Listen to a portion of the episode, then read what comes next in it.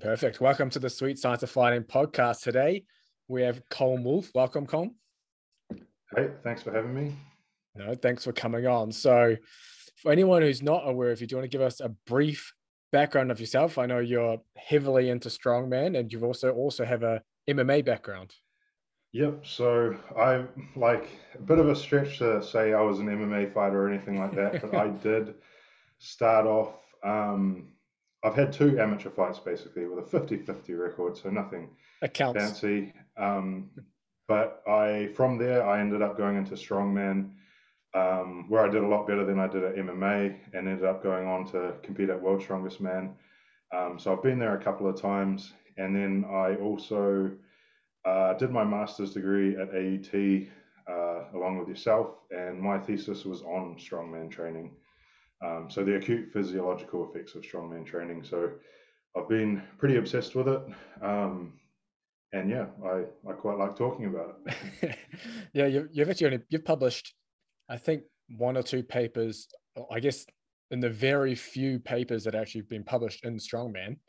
I guess you've got yeah. one or two of them now, because eh? there's even now there's only there's only maybe a handful, correct? Yeah, there's really not much. Like I was having a look um, a few weeks ago in the hopes. Uh, so since finishing my study, like I haven't um, I stay up to date with the research a little bit, but I haven't really like delved into it.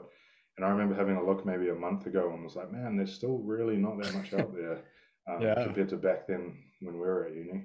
Yeah, shit, yeah. All right. Well, what we'll do is we'll go into a little bit of strongman training for combat sports. Obviously, it's a it's still relatively a hot topic. People are using various strongman exercises, I know strongman programs, even pure strength sport programs. So I wanted to get your take on taking pure strongman or pure strength sport training programs as a way to prepare for combat sports, whether that's MMA, BJJ, striking, whatever it is. Do you see that as something that can be done, should be done as a good idea, or do you have a different approach that you think fits? Um, so personally, as much as I love strongman and like strength training in general, I just don't think it's a wise choice to pair the two together in terms of doing a like you can't just do a strongman training program and then train MMA. Um, it's just you're not really going to be developing the qualities that you want for MMA. You'll definitely get stronger, but all that all that training is just going to add so much fatigue for your MMA training. Um, I have done it myself, and it did not work well um, back in the day when I was doing MMA. Um, so there's there can be like similar crossover things can be a little bit certain exercises can be a little bit more specific. Um, say sandbag carries that sort of thing. Um, you know, opposed to just doing traditional strength training. But I don't. The idea that you could just pick up any basic kind of strength training um, and pair it alongside, you know, your prep for a fight, I wouldn't advise that at all. I could see, let's say in the off season, let's say you're moving up a weight class or something like that. You're a fighter, you've been, um, you know, you've got a big frame and you've got the, you're probably going to have to move up. Let's say in the off season, I could see a place for some strength training or using the strongman exercises in that regard to help put on some size far away from a fight. Um, even then, I wouldn't do, I definitely wouldn't do train someone how I would train them to compete in strongman. Um, again, even in the off season, even if you're not having like lots of um, heavy sparring sessions or whatnot, the fatigue cost is just too high, and I think the risk of injury is just not worth it to do. So when I'm talking about like a, a traditional strongman training, I'm talking about say, you know, four four or less reps from failure on the implements. So quite quite close to maximal. Um, like most common, to be honest. So the to step back a little bit, the mm. most common, unfortunately, still strongman training pro- program. You'll see someone take a powerlifting program, and then they just have an events day where they essentially just max out every strongman exercise they have um, for their next competition. So I don't think that's the smartest approach for strongman, and I don't like I wouldn't I think it's even worse to do have an MMA program and then chuck that in on top. Um, but again, that situation I was talking about before, where you're far away from your next fight, you're trying to put on some muscle. I could see a place for, um, say, some farmers walk, some sandbag carries, um, sled drag, sled pulls, that that sort of thing. But the say heavy stones, heavy yoke walk, I just don't think that's a smart idea. Um, cost benefit wise, I don't like. Will it make you stronger in a general sense? Yes, but there's probably well, there is more efficient ways to do that, like sticking with regular gym training. Um, just the nature of carrying like a heavy, a truly heavy weight on your back and then trying to move quick with it. Um, like just saying it out loud, I'm sure it sounds more dangerous than standing in a rack doing a squat. And then we've also got a a bit of research on it showing the same thing that it's about two times, um, about twice the risk basically of getting hurt doing strongman training opposed to general strength training. Mm. Um, so yeah, you could. There's definitely some elements that you could use from it, um, but yeah, just taking the true. If you just Google strongman training program, take the, whatever pops up there and try to combine it with your fight training. I would not advise that. Uh, so just, I so just I didn't realize it was a it was twice the risk with some of those. I guess you could see it like with I guess the events like moving quickly, as you're saying, with the unstable yoke on your back with weights yeah. heavier than your squat and stuff like that. The risk to reward yeah. isn't so great. It's a study by Justin and Paul Winwood. Okay. Um, yeah, I, I might be off on the exact number, but I think it's about two times. Um, so still like safer than a lot of sports if you look at their injury rates per thousand yeah. hours, but again, like why why take that risk? You know. Yeah. Um, plus, let's say you were trying to put on size or increase your strength for the you know to help with wrestling or something like that. Um, carrying a yoke again, yeah, it'll get you stronger, but is it going to get you as strong as just doing, um, let's say, some squats? Probably not. The range of motion is much better in squats. Um, you can load it more evenly. Um, so yeah, and less risk. So it just doesn't make sense. What what kind of volume were you doing when you were combining strongman and MMA? For the people listening, so they know, like, okay, I won't do that. Do you remember? So, basically, I was doing exactly what I just advised the guys doing. Um, but I was only so I. This is when we were at uni, so I was yeah. Um, young. I was just a typical yeah, yeah, full of recovery. yeah, I, I, was a typical meathead, and I was only doing MMA three times a week. Like yeah. we had a, a, Tuesday, a Tuesday evening, Thursday evening, and then Saturday morning. Um, and then I would do strongman training. I think two to three times mm-hmm. a week. Every now and again, though, I would instead of doing the MMA training on Saturday, I would do strongman, and it was exactly yeah. what I just described of um, so I would know, let's say I knew what six events I would have, I would just go as heavy as I possibly could on those events every Saturday. Um, and honestly, those sessions were like four to five hours. It was it wasn't oh. smart. Um, lots of the time is with strongman is like setting up the gear, so it's yeah. not like I was you know just straight training, but it's still um, yeah, it's not not smart. But as a student, I could kind of get away with it. Plus, I wasn't that strong, so it's not like the loads were mm. um, super heavy. But still, I, I, think I was lucky to get away um, without hurting myself. Yeah, fair call.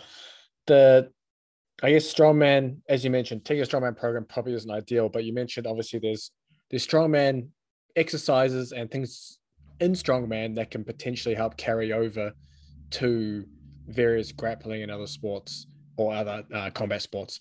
Is there I guess any exercises in particular that you're fond of in terms of maybe carry over to to combat sports? Um, so I'll go through like if I because we're talking strongman, there's always I'll just talk about the most common ones. Yeah. Like so I'll go through the list. So let's start with log press. Um, I'm sure you're familiar with log press. It's always like it's the staple overhead event of strongman. I don't um, personally, I don't think it's worth doing uh, for fighters either. The you can get away with it. So a log has neutral handles, so you will be holding it like this. It can be a little bit easier on the shoulders. Um, and so I could actually see, to go back on that a little bit, you could use, say, an eight inch diameter log, so it's not too big. Let's say you've got shoulder issues, you want to do your push presses um, or whatever, some kind of explosive upper body movement, you could definitely do a log um, that way, like an eight inch log. But the ones that Mm. we use for competition, they tend to be 10 to 12 inches. And I, I do get asked quite a lot, like um, by athletes of all sorts of sports, like, oh, like, do you think I should incorporate log into my, you know, should Mm. I get one of those logs? Um, I don't think so. A 10 to 12 inch log, it's so big that it requires They're you to put yourself, yeah, I, ideally, you want to put yourself in a large amount of thoracic extension. But if you're not flexible enough to do that, it's going to come from lumbar. And you'll see, like most, let's say, world's strongest man, right? Most of the guys are giants. So comparatively, 12 inch diameter is not going to be as big. But let's say you're under, like, um, so an extreme, let's use Hafthor, like six foot nine. You know, that 12 inches, he's going to be able to maintain a relatively neutral spine in that position.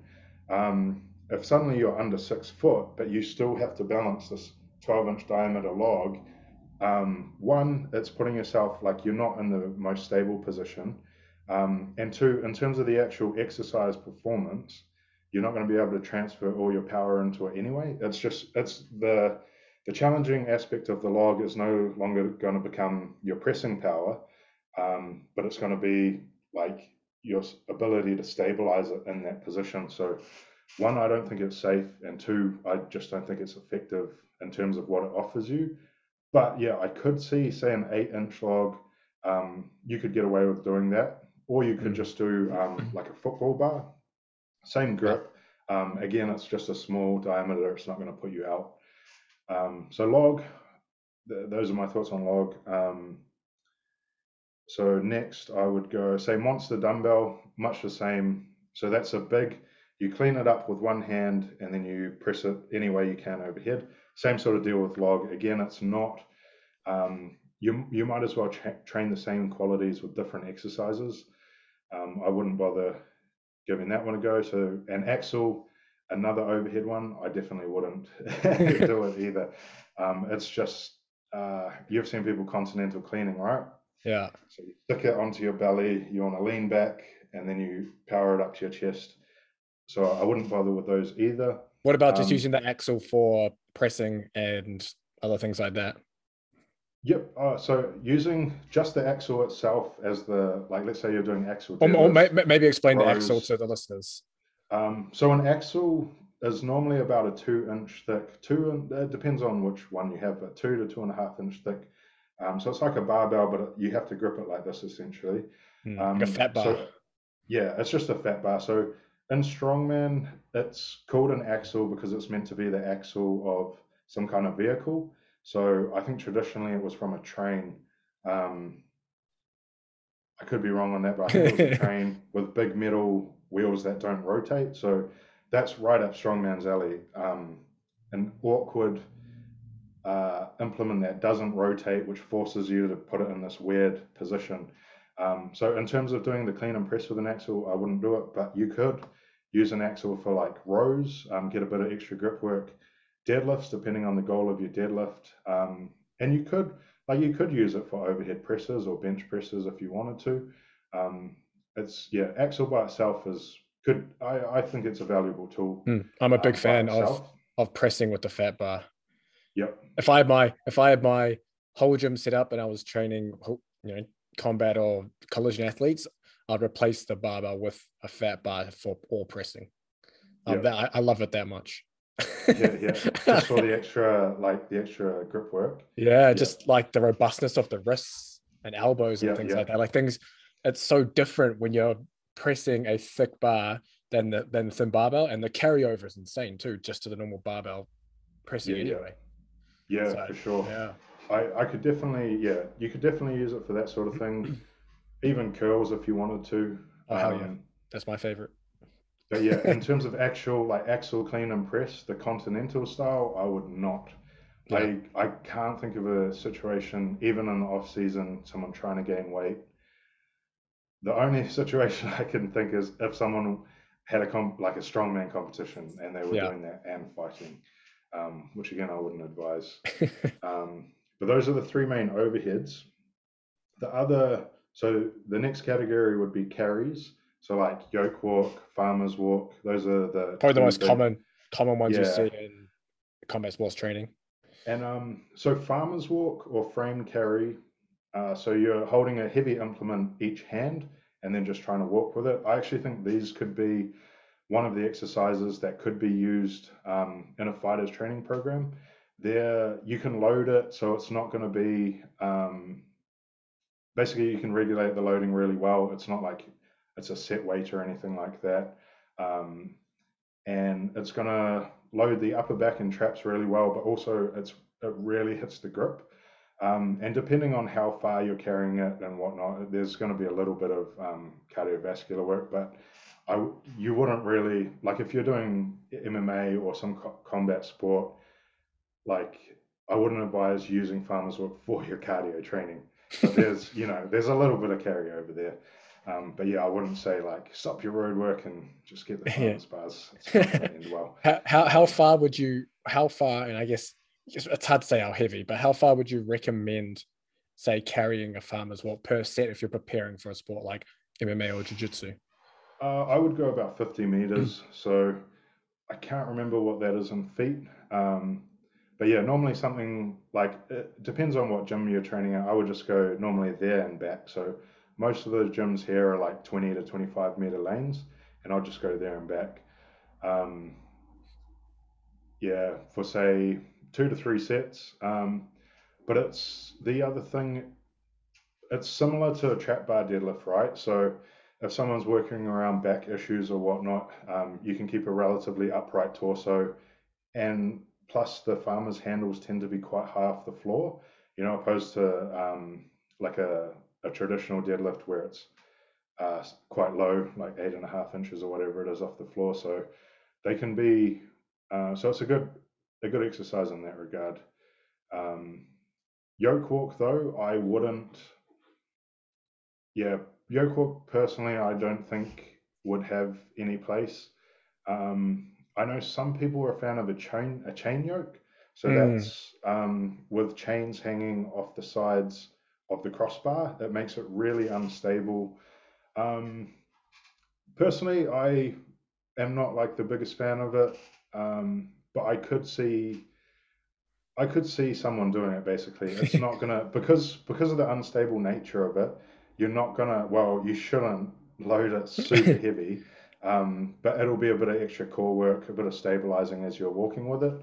Um, again, though, you could probably just get the same sort of effect from doing like a bunch of Pallof presses and other core exercises that are a bit um, a bit safer and just quicker. Like let's say you were to do chain yoke, it's going to take you maybe 10 minutes to set up, opposed to walking over to the cable station, sticking the um, pin in the weight you want, and then doing your Pallof press. So, like MMA training as it is, so many qualities to train for. Um, so I would guess most people are wanting to, you know, keep their S&C training as minimal as possible. Um, mm. So yeah, in terms of those carries, frame frame carry, farmers walk, I think could be used um, and like for fight training. Again, though, not going super heavy. Um, but it, yeah, it, it depends. Like in terms of RPE, I would say something like a seven, like a seven out of 10 in terms of just how hard the set of 50 meters felt. Are you trying to um, walk that as fast as possible or are you just kind of just walking? If I, so for strongman competition, I would advise to go as fast as possible if I was doing for fight training, I would just try to go. Um, normally, I'd say like as fast as you can comfortably. So mm. you're wanting to go like generally short steps, fast feet. You're not wanting to break into a full-on jog. Um, but I wouldn't worry about. So with because the goal of the strongman is to complete the course as fast as possible. That's who wins. Um, you're really kind of pushing the limits in terms of finding that gait like that length of your gait, the speed of your feet, um, that you can do everything you can. And a lot of the times, like you might lose balance and lose the farmer's walk. That's just part of training. I don't think it's worth trying to go that fast for fighters. Really, like you're not you're not going to score any points, you know, on the judges' scorecard by doing a faster farmer's walk. Um, but you can still get the benefit of doing the farmer's walk by just holding back a little bit. Um, but yeah, yoke walk personally, I wouldn't really advise those are the two main carries. And then the other category I would say is like the main strongman ones are loading. Um, so stones, like picking up a heavy stone in the front and loading it, or a keg, sandbag, that sort of thing. Um, I don't. So there could be some. I know there is some. Uh, there is that line of thinking of you know wrestling with the sandbag or whatever helps you develop that grip for wrestling. Um, personally, like I don't. I think doing one of those loading exercises again will definitely get you stronger in a general sense and also it does train a form of um, like hip extension that I think translates well to wrestling and that sort of thing, driving the hips forward that you don't necessarily get with normal barbell training. So let's mm. say you let's say I've got a um, mm-hmm. sandbag on my lap. I would then extend my hips. I'm extending it forward basically to where the camera is, um, and you go into kind of a triple extension, um, and you're pulling like the implement into yourself at the same time as your hips are going forward. So it's, it mm. really hits the hips quite well, provided you're doing it right, which I don't, you don't get that from a squat or a deadlift. So that particular aspect I can be quite, I think can be quite beneficial. But I don't, so this is another line of thinking that led to, I'm not sure if you remember when Marius Pudzianowski uh, debuted in MMA. So mm. for anyone listening, this is, uh, five times world's strongest man winner. He transitioned into MMA in the he Russian league, known, right? Was it KS KS? Whatever yeah, that was. He, yeah, he's with them now. I think he was with Strikeforce when he started, or mm. he he was at some stage. But so he was known in the strongman world as having like great conditioning, and he was really good at those front carries. Like not just like he was literally the best in the world at them. So people kind of said, you know, he's he's carrying 160 kgs, like manhandling it, blitzing it, doing it for a, like a minute, um, a minute to 75 seconds without stopping, maintaining like a really good speed. So, you know, on the internet, it was, he's doing this. He's gonna, I can't remember who his first fight was, but he he fought Tim Sylvia like really early in his career. And it was like everyone I remember on the internet saying, Man, he's just gonna manhandle Tim Sylvia. Um, Tim Sylvia, not the best wrestler in the world, but could still shut him down. Like at the end of the day, wrestling is wrestling. Like yeah. the the sandbag will help you develop a bit of grip for sure, but you like to rely on that to develop grip for wrestling. Do not do it. Like it's just not. It's not even in the same ballpark. Um, but to help complement it, it definitely could help a little bit. And again, with that um, triple extension and being quite hip dominant, it can be good. Just to add to that though, Atlas stones, so the round stones, um, I actually wouldn't do. So I the the motion is pretty much the same whether you're loading a sandbag or a stone. Like there's a little bit of difference with the grip, um, but I would say do it with a sandbag. There's not um, there's not really too much benefit of doing it with a stone, but I feel like it'll put you at a little bit more of a risk for a bicep tear, which again you just why take that risk? Um, in strongman competition, it's so I don't have a direct study on this, but anecdotally, mm. we've seen a lot of people tear their biceps on stones. Um, and because they're those smooth ones, you actually a lot of the time use tacky. So it's like this glue mm. kind of resin substance to stick yourself to the stone. Um, so if you don't have that, you really have to pull it in really tight um, and it can recruit quite a lot of biceps. It's just a lot of strain. Um, whereas doing it with a sandbag, there's still a small amount of risk, but because you can grip with your fingers a bit more, and because a sandbag's more malleable, you can get it in a nicer position. Um, so yeah, I would. I think loading can be a great a great movement to again to assist fight training, but it's not like um, let's say you wanted to develop uh, just a vicious double leg takedown that no one could stop. You know, you can just drive through people. You should still be doing like wrestling to do that. Don't just start doing a ton of like sandbag loads and thinking you're just going to be able to drive through everyone because it's, you know, they'll just throw you off center and your power's going to go nowhere. But um, to complement it, so I think the benefits of the sandbag are going to be that little bit of extra grip Um, because um, it's like you want to hold with open hands, pull it in tight it's going to be training the upper back to hold it in that position. And then it's kind of the actual lower body movement. It's kind of like a hybrid between a front squat and a hip thrust. Hmm. Um, again, this is just me talking. It's not like I've got um, a biomechanics study to say this, but I'm sure you've seen the same thing that you're sitting in kind of a front squat position, and then imagine driving your hips up on a 45 degree angle. So your hips going forward is what's going to help load the um, the implement. So yeah, those out of those main strongman moves, um, I think those those particular ones. So sandbag farmers, um, stones. I don't really think is worth it. Uh, axle can be fine in the gym, but definitely not continental clean and press. And log, you could go with a smaller diameter log just to work around injuries, give you an alternative to the barbell. And then the final, um, I would also add it in as a main one, uh, is like the truck pull. Mm. So you can do like to set up a truck and train like just i mean honestly you could. It's a lot of setup though. Um, but you might as well do it with a sled. So doing it with a sled or prowler it's going to be harder anyway because once you get the vehicle um, moving with a bit of momentum like it gets a little bit easier. So the sled or prowler is always going to have that kind of dead resistance which is good. Um, but i think both the arm over arm variant mm. so that's where you're sitting down and imagine where you are in the camera. I'm pulling um, with a rope, and then there's a vehicle that side of me. I'm pulling it towards me.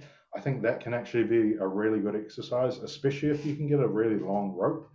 Um, it's going to really hammer the grip and upper back, which, if you're more involved with gi, like it can really help develop that endurance. Like let's say you're on in guard and you're grabbing up and pulling collars. Again, like don't just think like, oh, this is all I have to do, and then I'm going to dominate gi. No, but it can supplement that training quite well because um, you're really developing big pulling power um, through the upper body, but also because of the nature of driving yourself back, there's quite it's kind of like a leg press, um, kind of like a, a, bigger range of motion leg press. So mm. these strongman exercises in general are quite general exercises. So they're hitting uh, the majority of the body um, overall. It's not like, say, you know, if we jump, let's say you really needed legs, you could jump on hack squat. You're just going to really hit the legs, not too much else. Um, really hit the quads. But with an arm over arm, there's big time grip, big time upper back, definitely a bit of biceps in there, and also a lot of lower body. And it's it's not too technical. That's the other thing mm. that can be quite nice about strongman training. Um, it's not going to take you know, you're not going to have to spend three sessions learning how to push a vehicle or push the prowler. Um, you can kind of just jump in and get away, um, get away with it. Uh, I should also mention, I forgot the, the last category is throwing. So um, in strongman, there's keg toss quite a bit. Now there's, um, I'm not sure if you've seen the Cerberus and Rogue make a sandbag with a handle on it. Mm, yeah, I have seen that for throwing. I think that's fantastic. So you could do um, you know, you could do a medicine ball toss, but I actually quite like the idea of the handle because you'll be holding it like this, right? So your palms mm-hmm. are facing down, opposed to the medicine ball holding it like this. I feel like um, just puts those biceps at a little bit of risk. So I've actually got a friend who tore his bicep doing, um, it was like a brick toss. So it just oh. um, it's that same, because you're holding it like this, right? Ah, it's yeah. putting a bit more which I can see similar to a medicine ball toss. How heavy was the like, Uh, it was like 20 kgs or something. So it's not. it wasn't too heavy. Um, yeah. No, not too heavy, but just that act. That's why I say, like, so again, this is anecdotal, but why? Let's say I was getting someone to do that and I wanted to progress the load a little bit. Like, why do it on a medicine ball when we could just use one of those sandbags? You can have, you can load whatever weight you want in it and you've got mm. that handle. So there's just, very minimal risk of tearing. Like I've, I wouldn't say it's impossible, but very minimal risk of tearing your bicep that way. Um, so I think those can be a good alternative um, to med ball toss or any kind of like vertical throwing. Um, but keg toss itself, you could do as well. So a keg, you normally it has handles, and you'd be holding it like this, a neutral grip. So it can be good. Um, the problem with a keg is it has to land somewhere and it's a big metal keg so you kind of have to it's just a bit of setup work um, but let's say like you had a strongman club or something training nearby and you had access to that yeah you, you could definitely do that it's not going to be um, you know, it's not going to be too detrimental to your training or anything like that. We can use kettlebells too, right? The old Russian method was that's what yep, kettlebells yep. were invented for back in the day for throwing. Yep. Before, I didn't realize that, but yeah, yeah kettlebells before, for sure. For the body, what are they? The fitness people now that have come along and decided to to create competitions out of what do they do? I think they have like a one arm snatch competition now or something like that. And it's like how many you can do in X time. Yeah, have, uh, I'm not too familiar. You're lucky. Do they, do they just used to throw it in like on the grass field or something? Into yeah, into sandpits.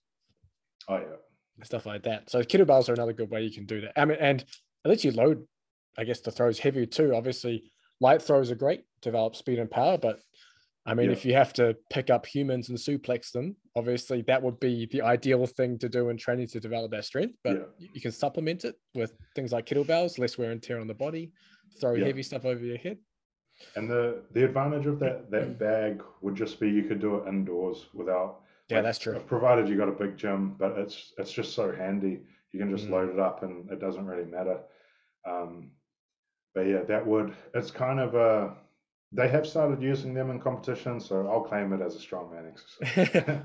the bag, the bag toss. I'll, I'll maybe I'll, I'll find that one on Rogue. I'll link it in the description for any listeners that want to they want to potentially grab it. But I wanted to ask you as well the front loaded carry variations. Do you, yep. do, what do you think about those? Do you like those for combat sports? So like uh, Zercher carries, bear hug carries, like all the sandbag and yep. whatever I, carries. So the front loaded carries I kind of class as the like the loading kind of variant. Yeah. But yeah, I would I think those would be another good one. Um, again with the sandbag. So a sandbag you could carry like this this way, but also if you stood like so horizontal lengthways, but yeah. you can also stand it up, right? And then you could like bear hug grip, you could do gable grip, you could do kind of any kind of grip you want, and then mm. carrying it back and forth. So again, it's not. Um, it will definitely supplement being able to pick someone up, keep them there, and you're just holding and walking back and forth. I think that's a fantastic ex- exercise, and it's not. Um, so again, this is anecdotal, but it's not too taxing of an exercise. So Mm. It's obviously going to stress the upper back and the grip quite a lot, um, but those will generally give out before your legs will. So it's not, um, depending on like if uh, your particular strength and weaknesses and the weight that you're using. But if you've got a good grip, um, like a good grip on it as you're walking, uh, let's say you're doing like quite a decent weight, the grip will start to give. Um, and I think that can be a great thing to help, um, again, supplement uh, that aspect of grappling. Mm, I like what you said about it. it's not it's not as fatiguing in a sense that it doesn't carry over like I like when it, when I have access to a sandbag, I love just carrying it like that. And then yeah, at the yeah. time it sucks, but yeah, you don't have yeah. that you don't have that residual soreness going in. Well, unless it's the first time you're doing it, but you don't have that huge soreness and fatigue and stuff. You know, later in the day or the following day. Yeah, and it's um yeah, like it's a lot easier opposed to asking a training partner if you can pick them up and carry them around the gym. Um, Usually they're not yeah. heavy enough anyway. Yeah, that's true. um, yeah, that's definitely the benefit of the sandbag. But the those kind of front carries in general, um, provided you're doing like I would say in terms of fatigue, doing the hor- like having the bag horizontally and holding it this way will be a little bit more fatiguing. Mm. Um, but doing that that vertical like you could do you could also do it with a boxing bag like having it vertical and mm. gripping and carrying it it tends to be a little bit um, a little bit less fatiguing but i would say in general those front carries again unless it's like really new to you or you just go ridiculously heavy the first time doing it i would say it's a little bit less fatiguing than say doing like sets of squats and whatnot mm. um, it's obviously a little bit different stimulus but um, again, if you're training, if you've just got a general strength training plan with a, you know, the goal of just carrying that strength over to your training, it could be a could be a good option. On on that truck pull as well, I guess if you don't have a truck, you can just drag a sled, right? That's like a essentially a sled pull. Um, yeah. Yeah. Have you done it with the Exer-Genie before? Uh, I have actually, yes, and yeah, that that's a pretty good alternative as well. Um, the only hard thing about that was I think you needed. Uh, we had to do it with two people, like one person to help set it back or something like that. Mm-hmm. Okay. I can't say that we were experts with it, but yeah, it was yeah. actually really good. um, especially in terms of space in that as well. So if you don't have um, like because you can just set it up against like a pole or whatever. Yeah. It's not like you have to have space to you have the rope like that you're attached to, and then you have to have the sled as well. Um, like you could just stand right next to where you're starting and then pull from there. Um, but otherwise, a, a, real easy way to set it up is if you just get an old tire. The old tire sled's mm. a good, yeah, a good easy setup. Um, so you basically get a tire, drill a bolt into it, attach a rope to that, and it's actually like if you use it on a a surface with lots of friction, I would just do that opposed to having to load it really heavy, because um, that's just a pain otherwise, like having to load stuff really heavy. That that was a good thing about the that Exer-Genie. You could make it um, quite heavy just really easily. Mm. You know, again, opposed to with sleds a lot of the time. Um, again, depending on the surface, but if it's just a regular um, AstroTurf or whatever, they slide quite well. So yeah. you have to just load so much weight on it to get what you want. Whereas with that Exer-Genie, you can just adjust it and it's got a like a good resistance. Yeah. Um, For anyone anyone listening, the Exer-Genie essentially is like a friction. It's like a friction dial, like a rope, and you can just essentially dial the friction up, and then it just adds resistance on the rope. And it's essentially you can use it in pretty pretty much anywhere because all you need to do is tie it to something sturdy, and you could do your truck pull or your sled drag or whatever with that without having I don't know other equipment that you need. Yeah. And like it's a good, you can set up doing arm over arm rows and stuff towards you as well. Mm. Seems seems pretty versatile, um, and yeah, it doesn't take up too much space. So that's the like obviously the I suppose the gold standard would be you have access to a like a super fancy gym with all the best equipment. but um, if you don't have space or whatnot, it's a pretty good alternative. Otherwise, yeah, just the good old tire sled. If you're not um, worried about carrying or dragging it down in front of the neighbors. yeah. At least it's not as noisy as a metal sled scraping on the yeah, road. Yeah, that's true. How how many how many times a week would you have uh, MMA, jiu-jitsu athlete, or any other combat sport athlete, I guess, do some kind of supplemental strongman training uh, within their training program? Uh, is there like a too many days a week? Is there a kind of a sweet spot that you see that works well? Yeah, so there like there's a couple different approaches that I think can be taken with it. Um, I would do so. This is what I would personally do: is either do it a little bit. I would say do three days of strength training um, far away from a comp, or sorry, from a fight, mm. um, and then you could get rid of um, some of those bigger.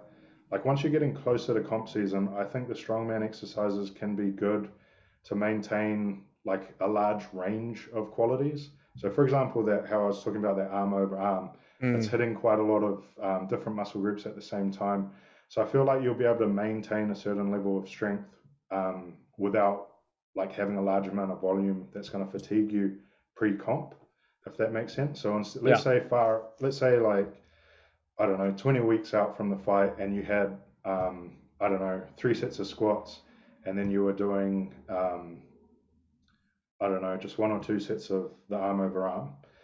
Maybe towards the uh, towards the fight, you could start to get rid of those squats, or just do them very minimally, but do a little bit more of the sled drags, um, just because it's going to maintain like again like training econ- economy wise, you can get away like you're not trying to um, like gain massive. Well, I wouldn't advise trying to gain massive strength going into the fight, right?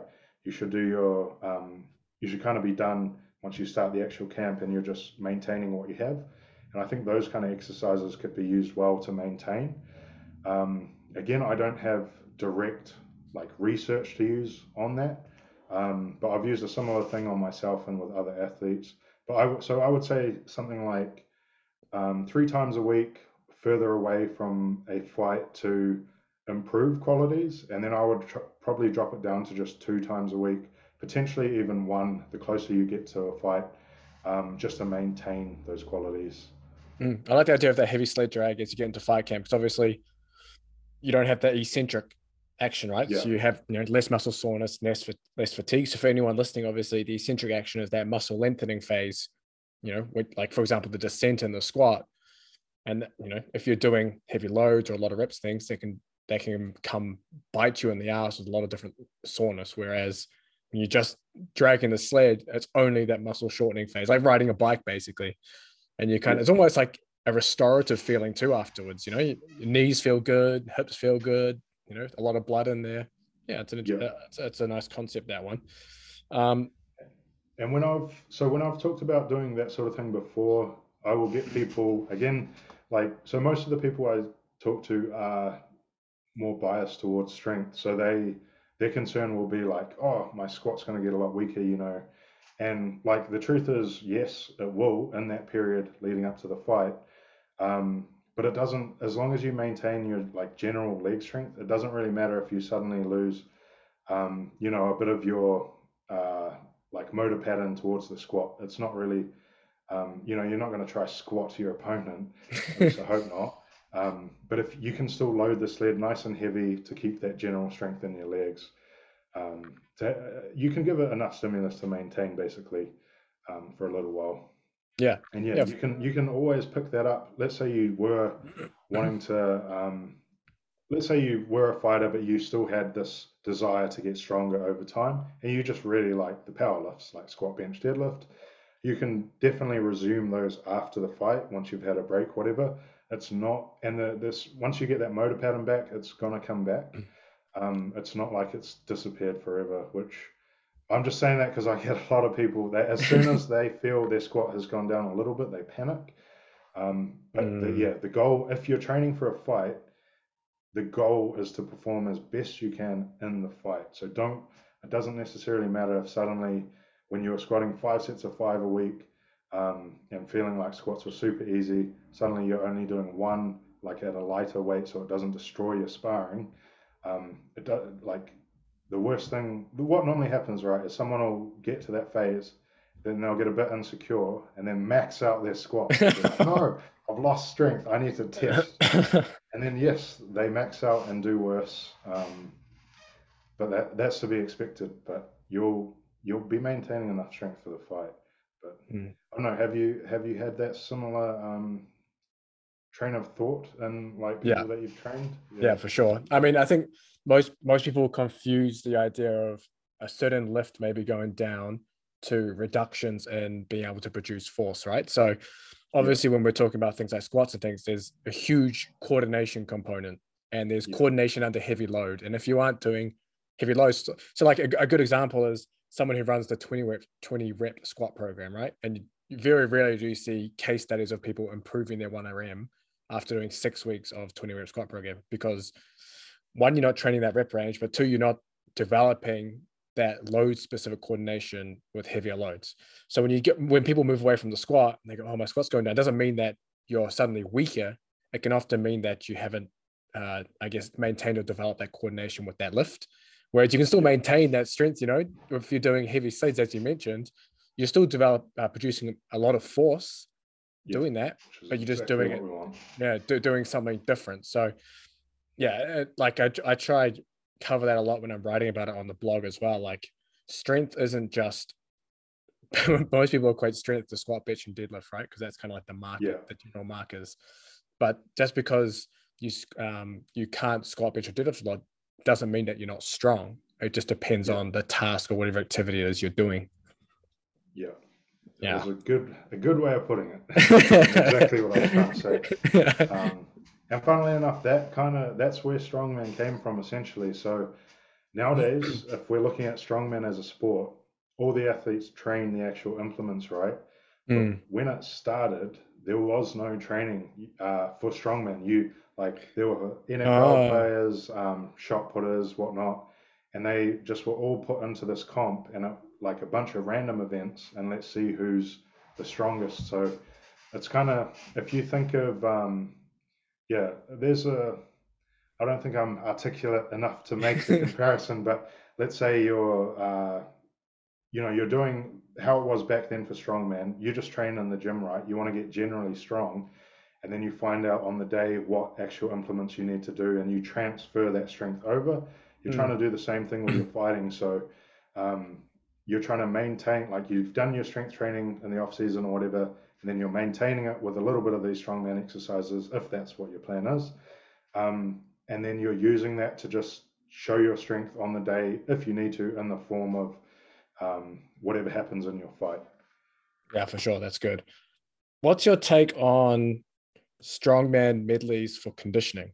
Because I think that's outside of just pure farmer stuff. I think that's where you see a strongman being, I guess, its application being most used is yeah. even even within other sports as well. It's often strongman circuits are kind of like, uh, yeah, I guess a way that fighters use to disguise strength training when they go to the gym, yeah. but it's not really strength training. So, I guess what's your take on using that as a conditioning modality?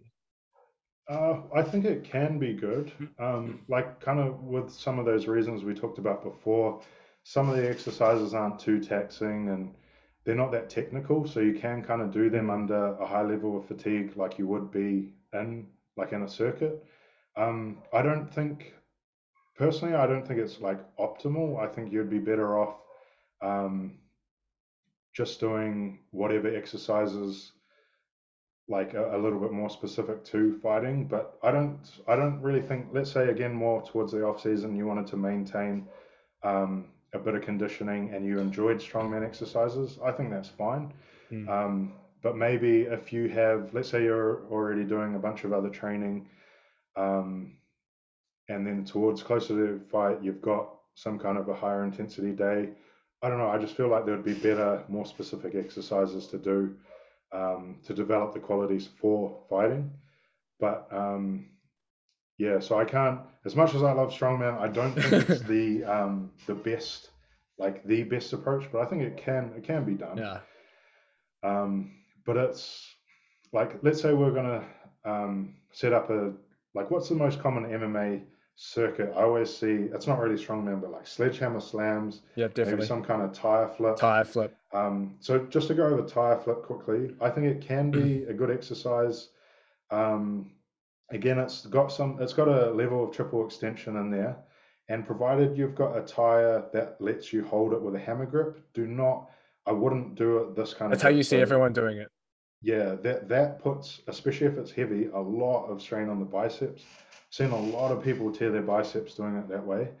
Um, so if yeah, if you are going to do tire flip, you want to kind of you want to find a tire that's high enough that when you're bent over. So I think rugby scrum position, um, like torso about parallel with the ground. You want your upper chest driving into the tire, and you want your hands this way. That is a relatively safe exercise, still with a bit of triple extension but it's not you can't regulate the load like it's always just one so mm. if you happen to have like a good tire for you personally and you enjoy doing it i think it's good um, but yeah otherwise it's just like let's say you're training with a team of 10 people or five people whatever it's very unlikely they're all you guys are all going to be the same strength and and then as soon as you guys get a bit stronger you probably need a heavier tire and it's just hard to load like i've experimented with um putting sandbags or whatever in tires, and it's just yeah, I, I just don't think I think you might as well just load. You could do a sandbag load, and then you can actually be explosive and throw the sandbag. Mm. So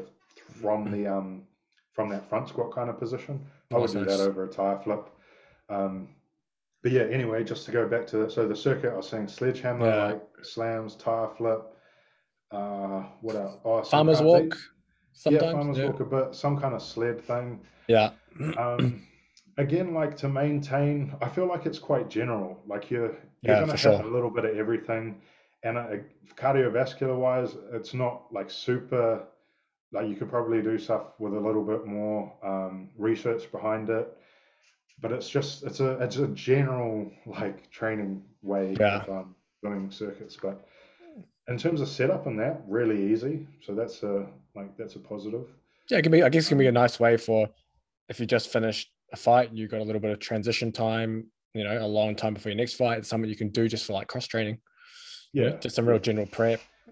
And I fun. do like even myself, not as the biggest enjoyer of cardio exercise. I think it's quite like strongman circuits can be quite fun. So it's a yeah, that's true. Um, if you've just come off like a grueling fight prep with different kind, I don't know, doing sprints or plyos, whatever. Um, like doing strongman circuits could just be a bit of a mental break, um, you know, while still maintaining quite a few different qualities. So I think that could be um, useful. But yeah, I, I don't think, my personal opinion is I wouldn't think it's the I feel like they're overhyped in the MMA world. Like they're just I see them Mm. very prominently. Um, but I don't know. Like, what are your thoughts on that? I'll be Yeah, curious. No, I, I I agree with you completely. Obviously, it's as a general as a general mode of training for sure. If you're far Yeah. away from a fight, but yeah, I mean, often it's used as a substitute for strength training. In my eyes, I see because it's like, oh, we're just gonna smash you up with some circuits. You know, that's strength Yeah. conditioning, and then oh. w- it's just it just adds on so much extra training volume on top of you know the rounds of sparring, peb, or whatever else, rolling, everything that you just don't you don't need to do. If you need to target whatever adaptation you want to target within conditioning, you can do that. You know, yeah, within the sport itself, or if you're going away from the sport to do it, do something off feet, something that's relatively Yeah. um, easy on the body. You can control the intensity, things like that. yeah, Yeah. I agree. Yeah, for sure. Um, I think we covered pretty much everything. Is there anything else that you want to cover in here on strongman stuff? Uh, not really. Just want to talk about the the exercises. So, and the other um, the other things that I would see, I suppose the misconceptions about it. So mainly the the Mm. main one I used to see was that thing about Mariusz Pudzianowski, the the Mm. fact that so the big thing that I used to see was the fact he could um, essentially sprint with this front carry for a minute straight without slowing down. That would translate to him just being able to punch for a minute straight, just massive power Yeah. um, in the fight. And we saw, like real world example, it just did not happen, and he gassed out. Um, so don't make that mistake of thinking if if you become a beast at these strongman exercises, it doesn't mean it's gonna directly transfer to the cage. You still need to do your like priority has to be your fight training. Um, you can there will definitely be a little bit of carryover in a general sense, but yeah, it's not gonna like just watch those early fights of Mariusz Pudzianowski. Um, you'll see he uh, like again a little bit of lack of experience as well would have led to him not being able to control his breathing and whatnot and gas out a bit sooner. But yeah, it's not gonna that that's a sentiment I used to see, not so much now, but every now and again I'll still see it that you know if you suddenly become an absolute monster at these carries, it's just going to carry over. Um, if you're suddenly carrying a 160 kg sandbag, like you're going to be able to throw heavyweights around. Um, it's just not the not the case. Um, Yeah. but if like if you're a fantastic wrestler, then you'll be able to throw you know heavyweights around. If you're relatively a heavier weight class fighter. Oh, no, perfect. That perfect way to end it too. Um, is there any is anywhere where people can find you, follow you, or anything like that if they want to learn more about you? Uh, just Instagram. So the the Wolfman Colm Woulfe. Uh, that's the main one at the moment, and I do have the same thing on uh, Facebook, but more active on the Instagram. Perfect. I'll check that down in the description for anyone who wants to give you a follow. But thanks for coming on, Colm. Really appreciate it. No worries. Thanks for having me.